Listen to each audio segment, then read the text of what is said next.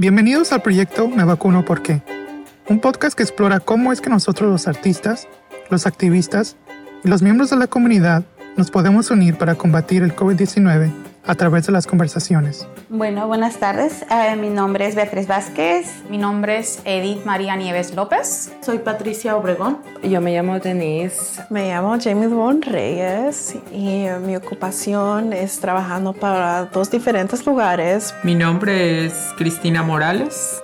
Mi nombre es Cecilia Polanco. Y hace tres años, cuando empezó el COVID, empecé a trabajar como operador de respuesta rápida. Soy pediatra de entrenamiento hace más de 10 años y mi trabajo es educar y cuidar de la salud de la población. Pues estamos aquí más que nada para hablar sobre lo que es el COVID y la pandemia, ¿no? Sabemos que ha pasado pues ya tres años desde que prácticamente el mundo pues se cerró, ¿no? Eh, quiero hablar un poquito más sobre qué mitos o ideas erróneas has escuchado tú sobre el COVID? Lo que más he oído que creen que la vacuna no es real o que el COVID es algo que el gobierno inventó, cosas así. Mucha gente decía, oh, estas vacunas lo hicieron antes que empezó COVID y decían que esta vacuna fue hecha muy rápida. Eh, pues no van a poder embarazarse, no van a poder ser papás, entonces ese es el mito de los jóvenes. Ah, pero hay otras personas que también ah, tienen sus sospechas sobre el gobierno, todo eso. Entonces, ¿cómo hay que confiar a, a gentes tan altas, especial cuando están trabajando bien rápido para una solución? Que el gobierno va a utilizar la vacuna como un método para seguir a la población. El gobierno está utilizando esa información para eso. Eh, de hecho, en el principio estábamos dando vacunas sin verificar inclusive identidad. Es mucha misinformación, información que la gente o está compartiendo algo o está comentando sin tener toda la información.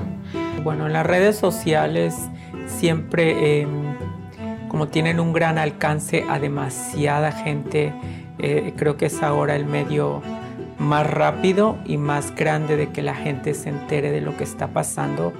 Desafortunadamente, en ocasiones las redes sociales malinforman a la gente. Sí, um, yo escuché muchas cosas diciendo que COVID no existía, que nomás era algo que el gobierno hizo para que implementaran las vacunas. Yo creo que los, los noticieros muchas veces caen en ese error porque eh, para nuestra mala suerte a veces los noticieros difunden y promueven ese miedo, promueven las cosas negativas creando eh, tensión entre la gente, creando miedo. No solo se trata sobre si ellos se quieren poner la vacuna o no, también se trata de religión.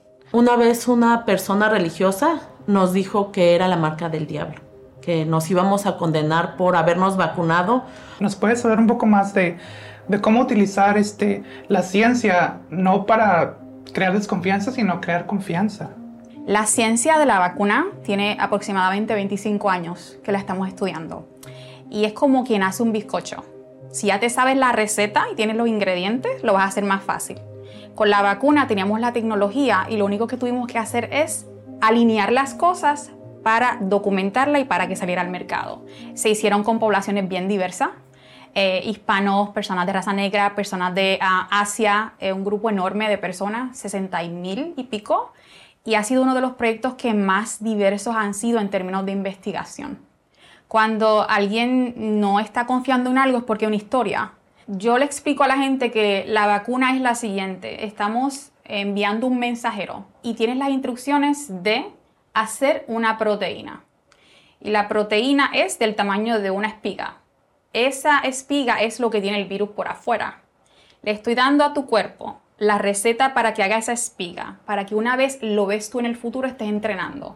Así que piensa en la vacuna como que estás entrenando a tu ejército recluta para una batalla que puede ser bien grande.